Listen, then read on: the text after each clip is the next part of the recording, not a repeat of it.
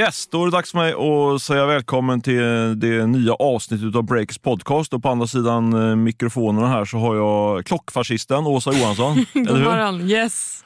Du får utveckla det, varför är du klockfascist? Ja, så vi försöker hålla de här poddavsnitten till runt 30 minuter och det har ju gått eh, lite över eh, tiden några gånger. Så nu sitter vi med en, en klocka här som tickar och eh, ja, Stefan tycker att jag stressar på lite, eller? Ja, vi, kan alltid, vi måste sitta och njuta här i poddstudion. Och idag kommer vi dra över kan jag för vi kör nämligen en uh, sista delen i vår miniserie med vår huvudsponsor Swedbank. Uh, det tycker jag verkligen att ni ska lyssna in. Jag intervjuar i denna lilla uh, serie i tre avsnitt. En sista avsnittet idag uh, intervjuar Sofia Wallén då från Swedbank och denna vecka, vi på Breakit och Swedbank försöker alltid ligga steget före. Vi blickar nämligen inåt, eller inte inåt, vi blickar framåt mot 2023 och hur man ska förbereda sig som entreprenör inför det nya året. Missa inte det lite senare i podden. Men Åsa, apropå tiden, vi rullar på direkt jag. Med, vi har ju det här veckans möte och veckans snackisar, veckans köp och sälj. Och Ja. jag tänkte att du ska få äran att börja med veckans möte idag. Hur känns Vilken det? ära. Det, det känns bra. Ja, känns stort. Mitt möte är, eh, är faktiskt ett mejlmöte. det funkar. Ja, och det här mejlet var från en företagare som berättade att eh, hen har drabbats av en kapning av sitt bolags Insta-konto med 50 000 följare och den här skaran har tagit flera år att bygga upp. Och Vi har ju pratat om det här ganska nyligen. Vi gjorde ju en eh, artikelserie som vi kallade för Meta och eh, Instakaparna. Och där har vi ju pratat med flera stycken eh, case och den gemensamma nämnaren var att Eh, det här handlade om entreprenörer vars, precis som nu, eh, bolagskonton blivit kapade på Instagram. Men de har inte fått någon hjälp alls från Meta. De har vidtagit alla de här eh, säkerhetsåtgärderna och så vidare som man ska göra om någonting sånt här händer. Men helt utan eh, resultat och det har löst sig då till slut för att de hade kontakter som i sin tur hade kontakter inom Meta. Och nu är det alltså ytterligare personer som har hört av sig till mig och sagt att de har drabbats av det här. Och den här gången så bad den här personen mig om hjälp. För vad ska man göra om man inte har kontakter inom Meta? Och det är så himla klurigt det här för att alltså, som journalist kan man ju inte riktigt rycka in. Även om jag skulle ha kontakter inom Meta, vilket jag inte har då. Det, här, det, liksom, det, det fortsätter liksom regna in såna här case och frågan är hur länge kommer det pågå? Hur länge kommer bolag som har ja, men säg, mellan, mellan 50 000 och 100 000 följare på Instagram som är viktigt för verksamheten råka ut för sånt här utan att få hjälp? 50 000 följare är jättemycket. Breakit har typ 20 eller 30 och, sånt och det har vi ju kämpat rätt mycket för att, för att komma upp. Liksom. Så det, det Ja, är verkligen exakt. substantiellt och kommersiellt viktigt. Liksom, så, så det är inte bara någon liten... För det ote- jag tycker det varit otäckt om jag, eller ote- otrevligt ska jag säga, om, mi- om mitt lilla Instagram-konto blir kapat. Det är ingenting man vill. Liksom. Nej, Men här blir det mer riktigt, på riktigt mer på det. Precis. Min känsla är att det här kommer bara, alltså de bara skiter i det Ja, och rullar på. det liksom. tror jag också. Jag tror att man, man får bita det riktigt sura äpplet. För varför skulle Meta börja agera på det här nu? Om de inte gjorde det tidigare. För det är ju Men- ett jättenytt fenomen. Men eh, du, du gick ju förbi lite fort där, men var, varför, varför reagerar inte Åsa Johansson på det här då, som, som en eh, räddande ängel till den här lilla entreprenören som det kanske är då? Ja, det är en jättebra fråga. Då är det så här, är man journalist? Eller glider man lite in på aktivistspåret? Som Stefan Lundell brukar göra Som. Stefan. Lundell brukar göra och eh, har prisats för det dessutom. Så att det är ju verkligen inget, inget dåligt med det. Men det blir också det här, eh, vil- vilken roll har man som journalist i det här? För, att Mm. för oss som, som jobbar eh, i den här svängen så är det ju, uppdraget ju väldigt tydligt. Men jag förstår också att man vänder sig till någon som har skrivit om det här som säger aha den här personen kanske vet hur man ska gå tillväga. Mm. Var det svar på frågan? Ja, men absolut. Det, det där är ju liksom något som man får brottas med. Jag, jag får ju ganska ofta, det är inte riktigt samma sak, men jag får ganska ofta, senast igår kväll, fick jag, eller igår eftermiddag, fick jag mejl från två glada entreprenörer som frågade om jag kunde hjälpa dem med att dra in kapital. Eh, Oj. För att, det, ganska, det händer ganska ofta. Ja. men kan du göra intros till, till investerare X, Y och Z och Ja, sådär. Och, ja, men, och det, det vill man, vill alltid, eller man, jag vill ju alltid hjälpa Mm, till så mycket som går. Men, det, men det, där går man, får man försöka hålla en ganska tydlig linje. Jag ju, eh, och den är, ibland krossar den kanske och hjälper till ändå lite grann. Beror på lite, lite på feeling och så. Eh, självklart inte eh, att jag ska få någon, någon kickback eller någonting på det, utan bara liksom, till exempel då det här shift-sammanhanget, där har jag försökt hjälpa med lite intros till, till folk när de väl, bett om det. Men jag tycker men, det är svårt tycker jag. Och jag fattar ännu mer och jag försöker komma undan på det här, på det, på det här kortet att jag både är entreprenör och eh, journalist. Och det är vet, lite skakigt, men jag förstår att du, jag, jag, respekterar verkligen din hållning i det där. Det, det är nog bra liksom att vara ganska så tydlig och rak i det där. Ja, plus, att, plus om man ska vara lite krass också, det tar ganska mycket tid också om man ska börja hjälpa folk Ja, med både visst. det ena och andra. Men jag förstår ändå din take på det för att som du säger, du är både entreprenör och journalist. Du har en, en lite annan roll. Lite annan roll, men om, någon, skulle- om jag skulle bli uthängd i media någonting skulle jag säkert eh, sväva in mig i något eh, konstigt resonemang. Så jag brukar alltid passa till Ola Aronsson där. Han är mycket bättre, mer stringent. Det går ju ganska mycket på känsla liksom, på, på det där. Ja. Eh, att det ska kännas bra i magen. Och hittills har det känts bra i magen, riktigt bra. Bra, det är viktigt. Ja. Men ni som lyssnar, eh, har någon av er råkat ut för det här med att få sitt eh, bolagskonto kapat på Instagram, hör av er. Vi kommer absolut inte släppa den här bevakningen så det är bara att hojta antingen direkt till oss eller på eh, mejlen podcast.breakit.se. Jättebra, jag tycker det är verkligen bra att du håller i det här, Åsa. Det är en, ett signum för det, att du släpper inte grejerna. Jag är en sån som är lite mer slacker, så bara skriver något och så drar jag vidare. Men det, det där är verkligen bra att du har fokus på, för det är ju ett, eh, ett problem helt enkelt. Så Det är det. bra jobbat. Tack. Du, eh, veckans möte för, för mig är Ja. faktiskt två möten den här veckan. Två anonyma möten. Eh, Så det. Spännande. eh, ja, jag tyckte att det var lite intressant. För det, jag har snackat dels med en, en av de tyngre techinvesterarna här i, i alla fall i, i Stockholm och även en av, skulle säga, en utav- de tyngsta entreprenörerna. Och jag tycker det var intressant deras spaningar för det var, visade lite grann Eh, vad säger man, eh, olika sidor av samma mynt. Säger man, va? Ja. För entreprenören då, om vi börjar med honom, eh, det var en han kan jag i alla fall avslöja. Mm. Eh, för jag har ju bara killar i mitt nätverk, dessvärre. Nej då, inte riktigt. Men det, Illa. Veckans sälj. Ja, veckans sälj, verkligen. Jag jobbar på det.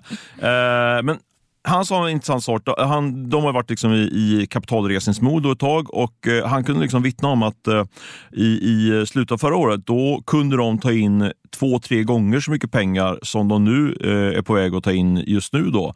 Och Aha, dessutom ja. till dubbla värderingen. Det liksom, vad- och det har vi, vi har ju snackat om det hela, Mm, på en men jag tycker alltid det är intressant att man pratar med någon eh, som verkligen är mitt i det här.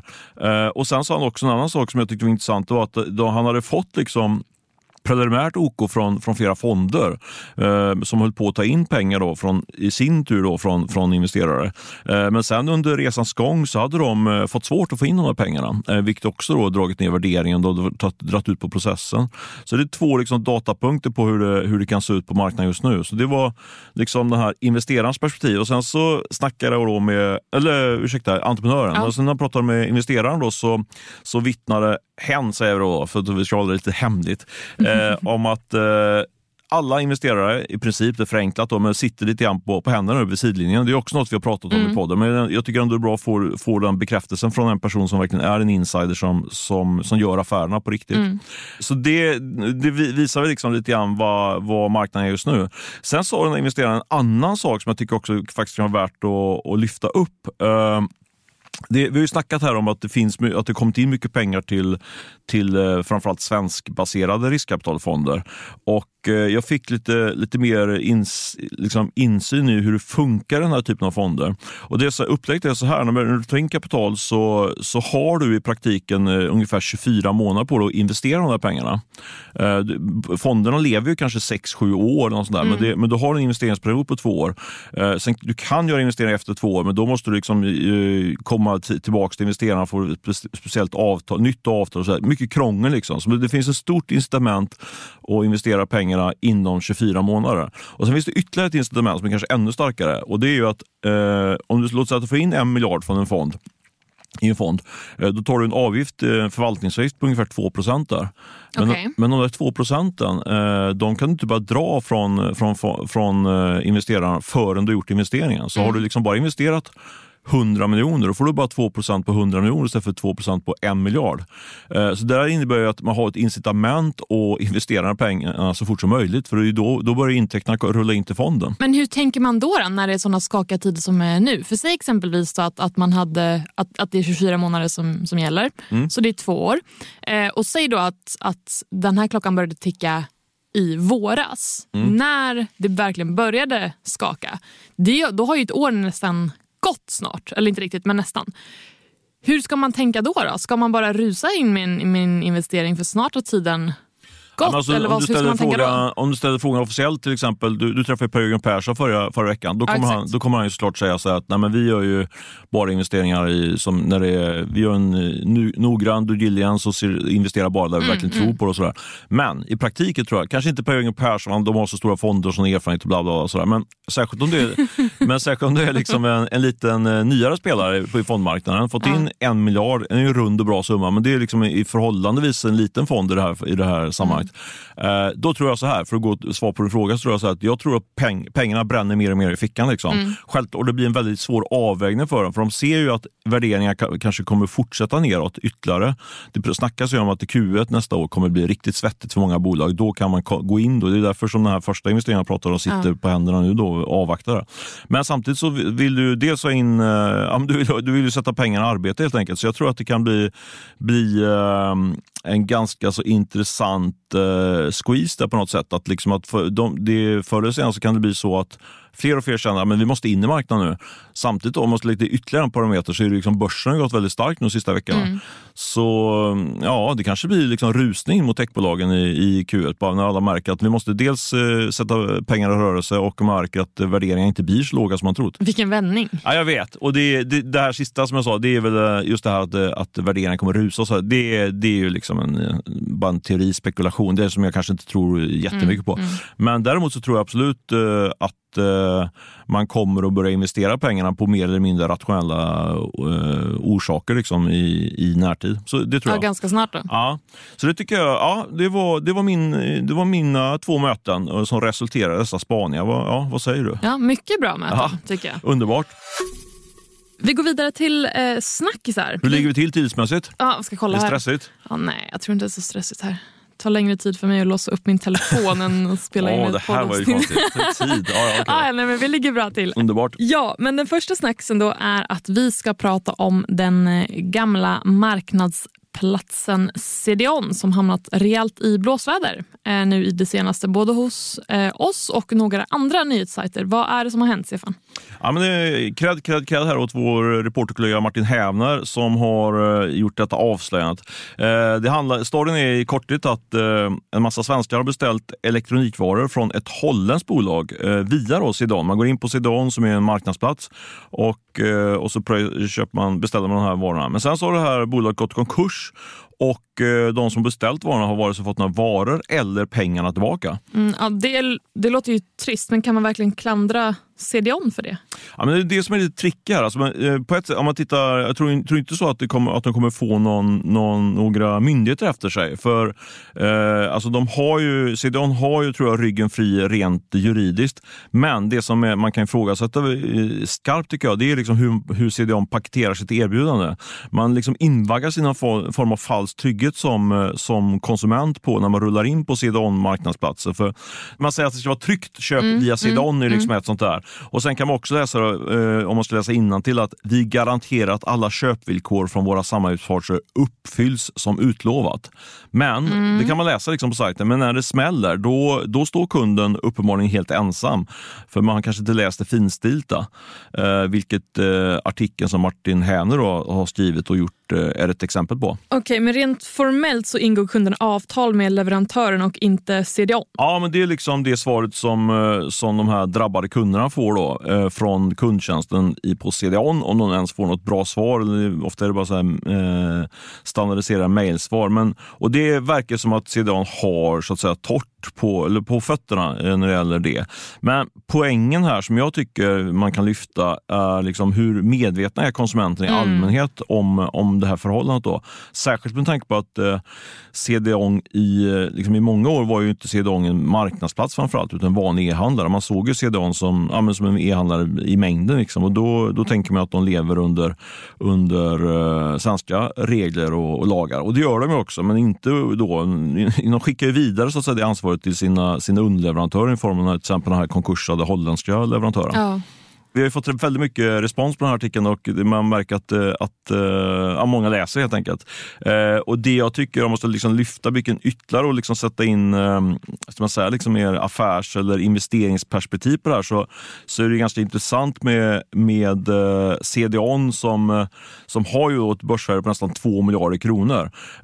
Och den här affärsmodellen som de, som de har gått in på nu de sista åren, just den här eh, marknadsplatsmodellen. Jag tycker man kan ifrågasätta om den, om den håller med tanke på att de verkar uppenbarligen sakna ett bra kontrollsystem över sina leverantörer. Mm. Och liksom värdet för att handla på Sidon. Alltså, varför ska jag gå in på Sidon och handla där istället för att gå direkt på, på eh, liksom någon, någon halvobskyr eh, leverantör i, något land långt bort? Det är ju liksom att man, får, man får en trygghet och det finns ändå någonting att det är en svensk plattform. Eh, nu tror jag att man eh, riskerar liksom, lagom till, till Black Week och Black Friday heter mm. det, och sådär, finns nog risk att, man får, att de har drabbats av lite, lite kundflykt här faktiskt. Och, eh, jag skulle, man skulle nästan kunna, kunna säga att det är veckans sälj ja, också. Det låter lite som, eh, ja. som vårt sista segment av veckans sälj. Nu har, nu har vi skrivit om det, det är några andra sajter som har snappat upp det. Kommer, kommer folk att bry sig rent krast? Ja, jag tror det. Jag tror, för man märker att vi, vi har skrivit och sen är det en del eh, liksom så här mer uh, prylsajter som skrivit så här. Så jag tror att verkligen att det här är något som slår mot CDONs försäljning och eh, kommer, jag skulle vara ganska skakig om jag går in i, i den här julhandeln nu med, med ett sånt eh, man säga, eh, track record. Eh, sen har de ju också en ganska jag säga, osmart PR-strategi. De har ju liksom, svarar ju bara på, på frågor kring det här med, med ganska stappliga mejl och sådär. Ja, det var ju bättre, och det, det väcker också liksom ännu mer misstankar att mm, de kanske inte absolut. har så bra svar. Så nej, jag tror att det är, jag skulle säga att det är, om man nu får gå händelserna i förväg, sälj både på, på CDON som bolag men också som, som aktie helt enkelt. Oj, oj. Det var min snackis Eh, nu ska vi köra igång med vår andra snackis den här veckan mm. som eh, uppstod, har jag förstått, när du sprang på en riktigt tungviktare i form av Gunilla från Platen.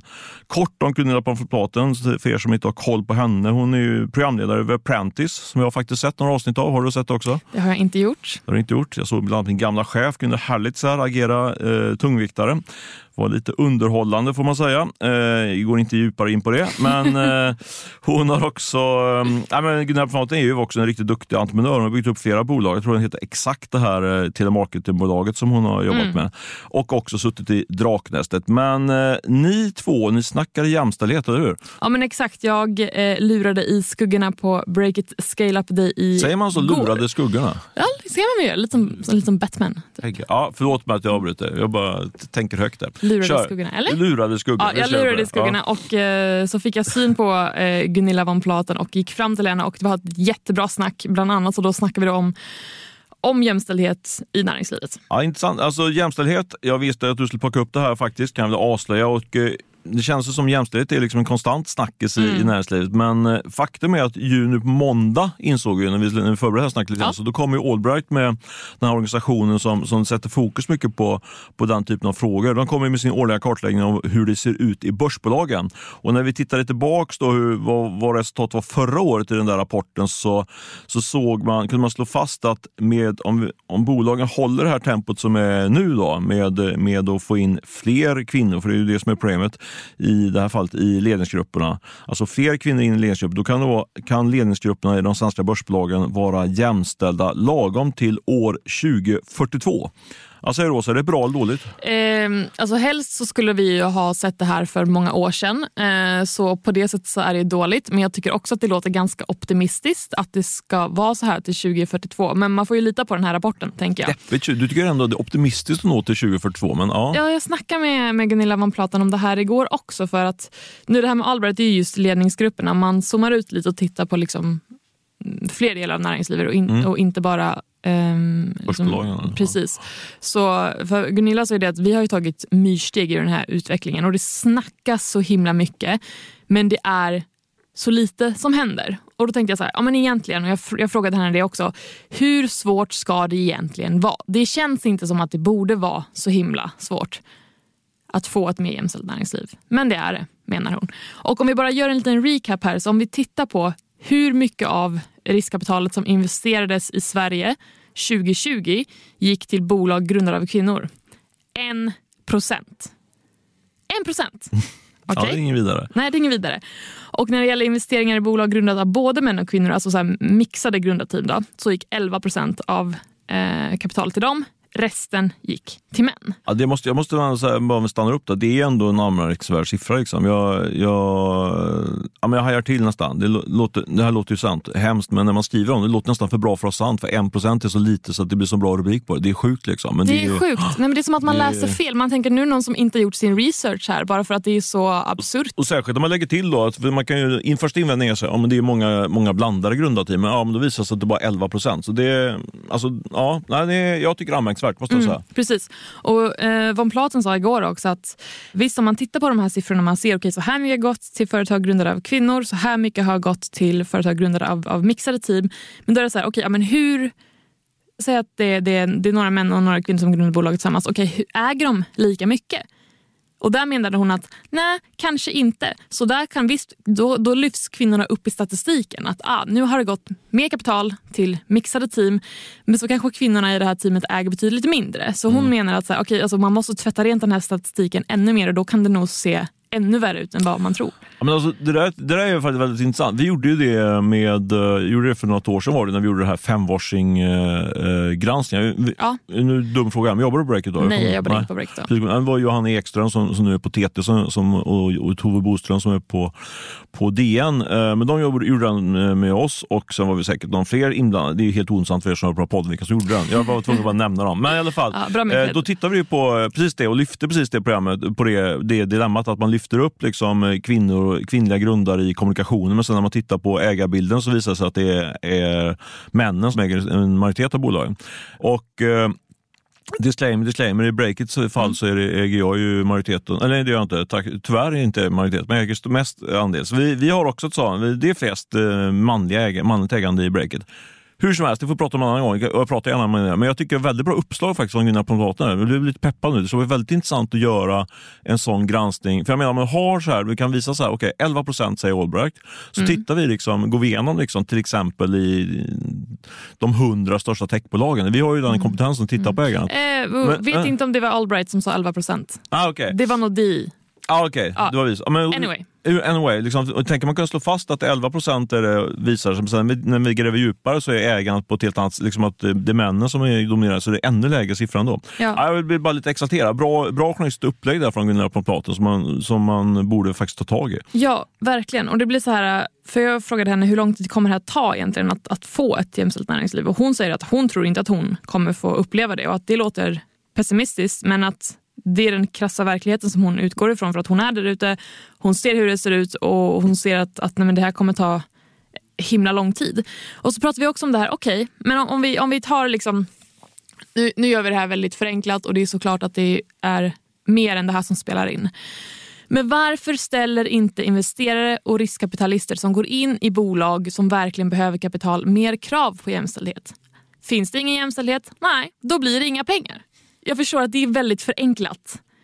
Men om man tittar nu exempelvis, den krisen som är i techbolag. Vad har hänt?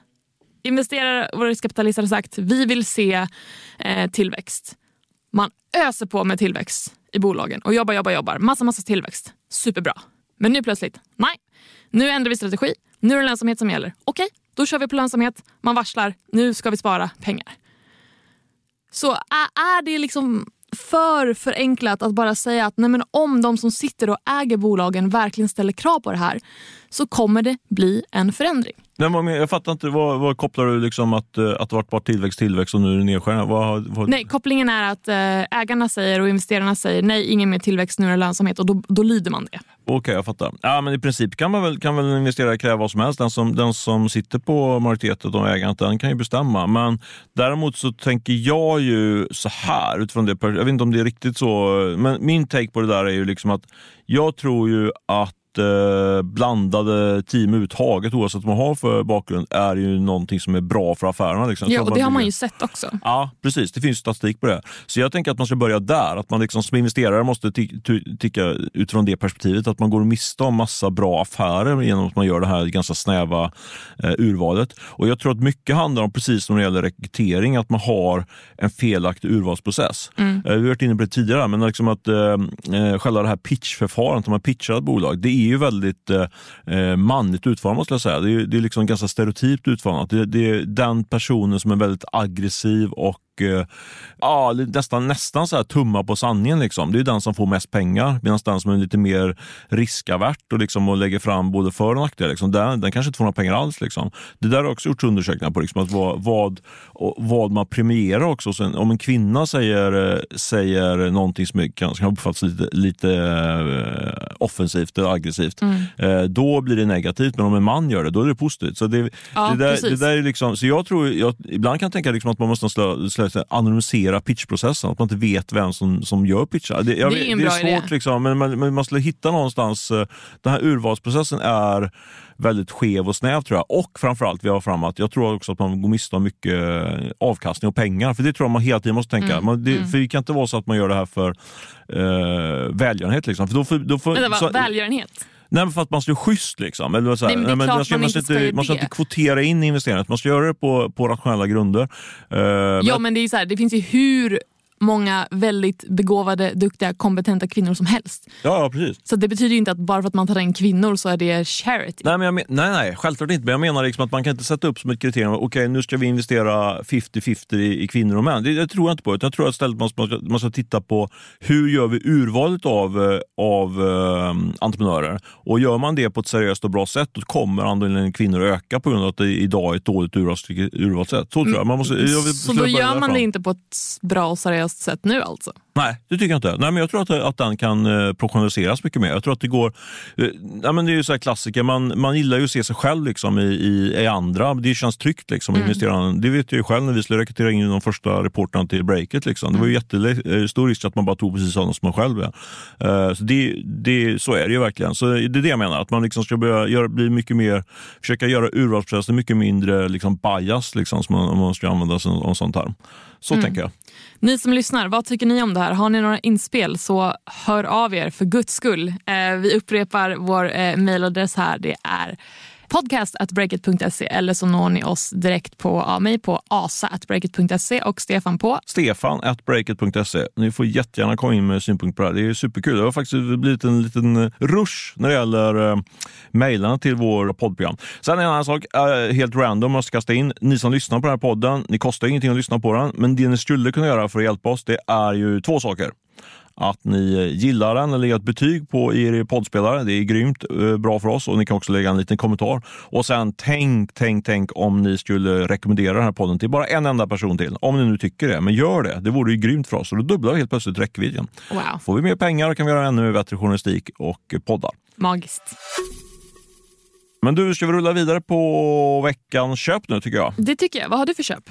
Jag vill faktiskt lyfta eh, de här gamla Acast-grundarna, Måns Ulvestam och Karl Rosander. Eh, Vad de, har de gjort nu? Ja, men de driver ju, Acast känner ju alla till, den här mm. poddplattformen. Mm. Nu har de dragit igång något som heter Sesame eh, och det är ingen jättenyhet längre. Det var något år sedan två de gjorde det. Och den tanken med Sesame är ju att man ska på något sätt, faktiskt, apropå det jag var inne precis på, det är lite grann blir räddningen för journalistiken. De, det är en form av um, betalsystem, så man kan betala styckvis för till exempel ja. tidningsartiklar, till bland annat breakartiklar. Mm, smart. Uh, ja, men det är jättesmart och det, uh, affärsstrategin bakom det är ju liksom att Idag är det ju är mycket av mediebranschen uppbyggd på prenumeration. Man tar en helårsprenumeration eller kanske månadsprenumeration. Men sen finns det ju många som kanske inte tycker att det är värt att köpa en helårsprenumeration. Man vill köpa alltså en liten, ja, bara en artikel helt enkelt. Mm. Så man får ju, ta, får ju hitta en ny målgrupp. Eh, så jag tror ganska mycket på den här idén. Och varför sätter jag köp då på, på dem i den här veckan? Jo, det är för att eh, det är fler som tror på det här. Det, nu har ett gäng hm arvingar och även den här eh, investmentbanken JP Bullan gått in med kapital. 35 miljoner kronor har de putsat in och eh, ja, det känns känns som att eh, Måns och Karl är något på spåren där. Något, och eh, det manifesteras ju också att de får in kapital. Mm. Så det är min köp. Din eh, köp, eller här, vad har du för något?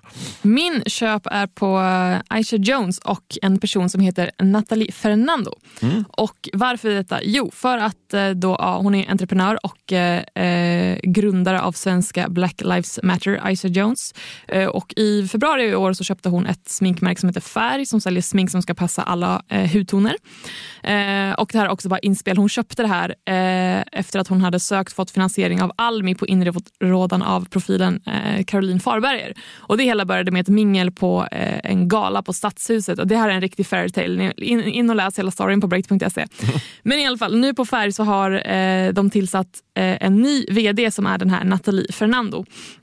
Eh, hon har en bakgrund inom PR-branschen och eh, hon kommer direkt från byråsidan och ska stärka eh, varumärkesnärvaro bland kunderna nu är tanken. Så att, ja, det verkar tuffa på där, så köp på dem. Köp på dem, bra. Men då vill du höra liksom en tung sälj från mig då? Eller? En riktigt, riktigt tung sälj, tack. Och vet du vad? Jag hade, jag hade faktiskt det, precis när jag åkte, iväg, åkte in här till poddstudion, då tänkte jag sätta sälj på Hedvig, det här försäkringsutmanaren. Mm. Men eh, sen tänkte jag, jag ändrar mig faktiskt. Alltså? Jag tycker fortfarande att det är lite sälj på dem. De har ju fått plocka in pengar till en halverad värdering och gör stora förluster och så vidare. Men eh, där fick jag med dem ändå lite grann som en sälj. Men det jag, tänk, jag tänkte sätta sälj på det är faktiskt en av våra, våra ägare. Bara för att visa att jag är oberoende här som journalist. Bra. Lars Wingefors äger mm. ju typ 1% av breaket. Men han äger också ett annat bolag som heter Embracer som jag tror han faktiskt har lite mer fokus på. Det är ju, är ju Sveriges största spelbolagskoncern. Mm. Kom nu på torsdag morgon med en uh, kvartalsrapport där Lars Wingefors tvingas sänka vinstprognosen så aktien, nu är jag verkligen ute på hal is här, för jag har inte, börsen har inte öppnat än, men jag tror att den är ner. Jag spår att det är ner, vilket innebär då per definition att det är en sälj. Men det jag tyckte var intressant också i den här rapporten, det är att Lars Wingefors, eh, alltså Embrace har ju varit ett, ett, en riktig sån här roll-up, alltså man köpt en massa, massa bolag eh, och slagit ihop dem i små underkoncerner. Så det har liksom varit tidens tecken tidigare då, att man, det här med att mm. man förvärvar hans bolag. Nu flaggar han för i, i sitt vd-ord i, i rapporten att eh, kanske att vi ska ta och då ska göra någon form av strategisk översyn och även då eh, han funderar på att eh, helt enkelt eh, knoppa av eller särnotera eh, någon av de här koncernerna som ligger i Embracer-koncernen. Och det tycker jag är liksom lite tidens tecken. Förut har det varit att man ska slå ihop en massa ja. bolag och nu helt plötsligt så är det då, ja, men, vi ska nog liksom kanske inte ha alla på, i ett och en och samma Men varför vill han göra det? Ah, fråga Lars. Ja, nej, men jag, jag, jag ringer till Lars. Ja, men ring Lars. Nej, men det är väl för att, för att skapa, som det heter på fint språk, aktieägarvärden och, även, eh, och så vidare. Du får liksom en renodling på något sätt. Så det är värt att hålla ögonen på. Uh, du, nu får du rulla på på din sälj. Rullar jag på på min sälj här Underbart. som är uh, ingen mindre än Isabella Löwengrip. Ingen har väl missat historien om Isabella Lövengrip. Hon har ju varit i media ganska mycket. Liten, liten snabb recap där. Eh, hon hade ju ett företagsbygge som eh, kraschade för omkring två år sedan nu. Eh, och sen bestämde hon sig för att sänka tempot ganska mycket. Men hon har hunnit med och skriva en bok bland annat som, som vi har berättat om. Och hon har synts ganska mycket i nyhetsmedia så fortsätter vara influencer och så vidare. Men nu så ska hon köra igång igen och ska börja investera. och den första satsningen blir blir i ett säkerhetsbolag som heter Plegium. Men det är väl kul? Är det sälj på det? Att hon ja, ja, det här är sälj. För varför oh, är det, det här en sälj? Ja, ja, eller, ja. eller så är jag bara sur. Bitter. ja, en bitter journalist. Nej. Usch. Eh, men det här bolaget i alla fall tillverkar olika uppkopplade säkerhetsprylar. Så typ exempelvis alltså, alltså, typ en knapp med spårning, spårningsfunktion Eh, och så vidare. Och Varför sätter jag sälj på det här? Jo, för att om, om man går ut och säger att nu är hon gör någon form av liksom comeback och så vidare. Men hon berättar inte liksom hur mycket hon ska gå in i det här. Vi vet att det är en mindre del i alla fall. Och då blir det så här, ja, men hur? Hur spännande är det egentligen? Inte särskilt. Så att jag sätter sälj på det och jag tror också att den här investeringen kommer floppa eh, på grund av Nej, jag är nog mest sur alltså, av någon anledning. Ja, men, ja. Halvsvag sälj där från Åsa. Nej, men säga. Ska, hon, ska hon gå ut och göra någon form av comeback då får hon vara lite mer konkret. Sälj. Jag kan säga att min sälj på uh, Lars Wingefors har redan bekräftats. De är ner 5% av börsen upptäckte jag nu när vi sitter och snackar.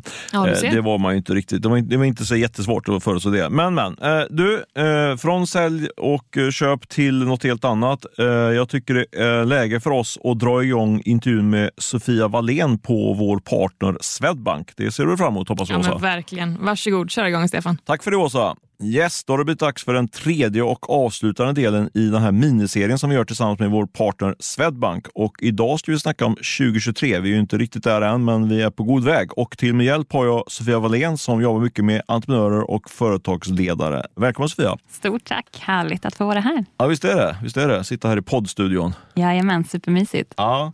Du, vi ska ju som jag sa precis eh, blicka inåt lite grann in mot 2023 och eh, framförallt fundera på hur man som företagare och ja, företagsledare kan förbereda sitt bolag inför det nya året.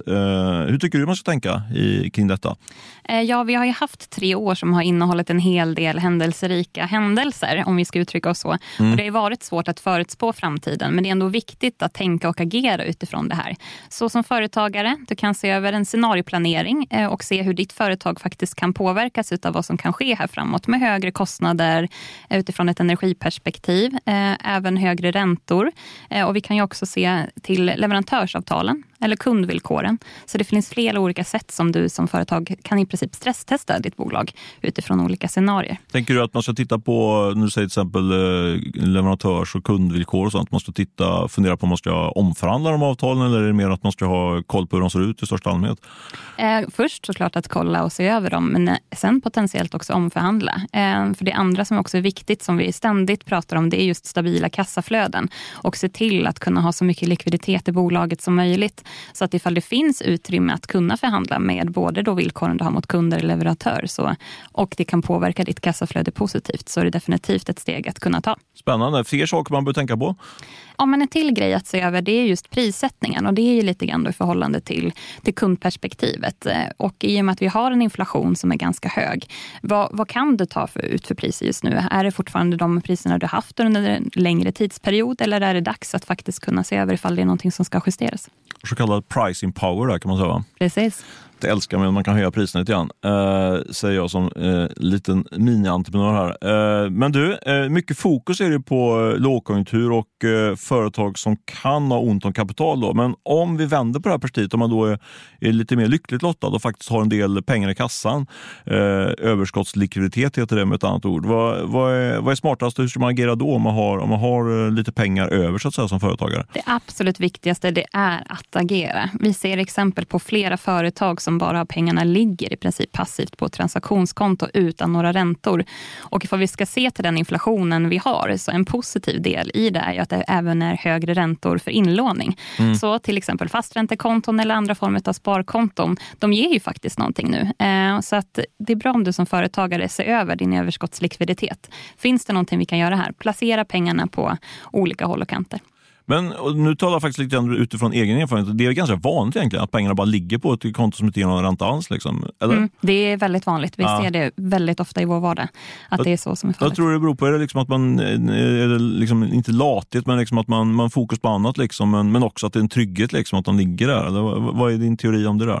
Absolut att det är en trygghet, att det finns snabbt och tillgängligt ifall det är någonting man ser att man behöver. Men det är också lite grann det du är inne på. Du som företagare, du har fokus på det du är allra bäst på. Det är att driva ditt företag tänkte inte att sitta och placera just företagets pengar.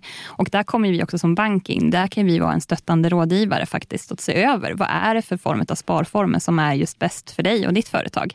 Så du inte behöver tänka på de bitarna. Det tar jag till mig verkligen. Men du, jag ska återkoppla till min första frågeställning där. Om det finns, eh, finns det ytterligare områden då som, eh, ja, även återkopplat till det vi pratade om precis nu då, med, med överskottslikviditet. Då. Alltså områden som vi företagare kanske missar då inför planeringen för inför ett, ett kommande år. Jag tror generellt att det är viktigt att vara kreativ. Just som vi pratar om, att det, kom, det är tuffa tider och det kan bli än tuffare här framåt. Se över också vad andra branscher gör. Ta inspiration. Är det någonting som någon, någon helt annan företag har gjort, men att man ser att de kan ändå spara kostnader eller öka deras intäkter på ett helt annat sätt. Så ha ögon och öron öppna och var innovativ. Kul! det gillar man ju, att vara som företagare och entreprenör. Jaga efter nya affärsmöjligheter och ja, men bra inspel generellt där. Eh, väldigt intresserad av det här med överskottslikviditeten kan jag säga. För vi, lyckligt lottade att vi har faktiskt lite pengar över på Breakers konto. Så det ska jag ta tag i nu känner jag. Verkligen. Absolut. Hoppas att ni som lyssnar känner er lite mer förberedda då inför 2023 och det är ju faktiskt tack vare dig eh, Sofia. Du har hjälpt oss och eh, och guida oss kan man säga inför, inför det nya året. Därmed har det dessvärre har blivit dags att sätta punkt för den här miniserien. Jag tycker jag har fått en massa bra och spännande inspel. Hur känns det för dig? Har det varit okej okay att sitta här och få lite frågor från mig? Absolut, det var jätteroligt. Helt fantastiskt. Eh, och företagandet, det är det som får Sverige att växa. Så det är jättehärligt att vi kavlar upp armarna här tillsammans och kör vidare för ett hållbarare samhälle. Ja, men underbart. Särskilt, jag gillar verkligen att du säger hållbara samhälle också. Det får vi inte tappa. Eh, vi får inte foka bara på, på att tjäna massa pengar, även om det är trevligt också. Eller vad säger vi? Absolut. Du, hoppas att vi syns, syns gör vi säkert, men hoppas vi syns här i studion framöver också. Men eh, just för att, detta nu så tackar vi Swedbank och dig Sofia som varit med eh, kring den här, på den här lilla resan. Och ja, vi sätter punkt även för podden för den här veckan.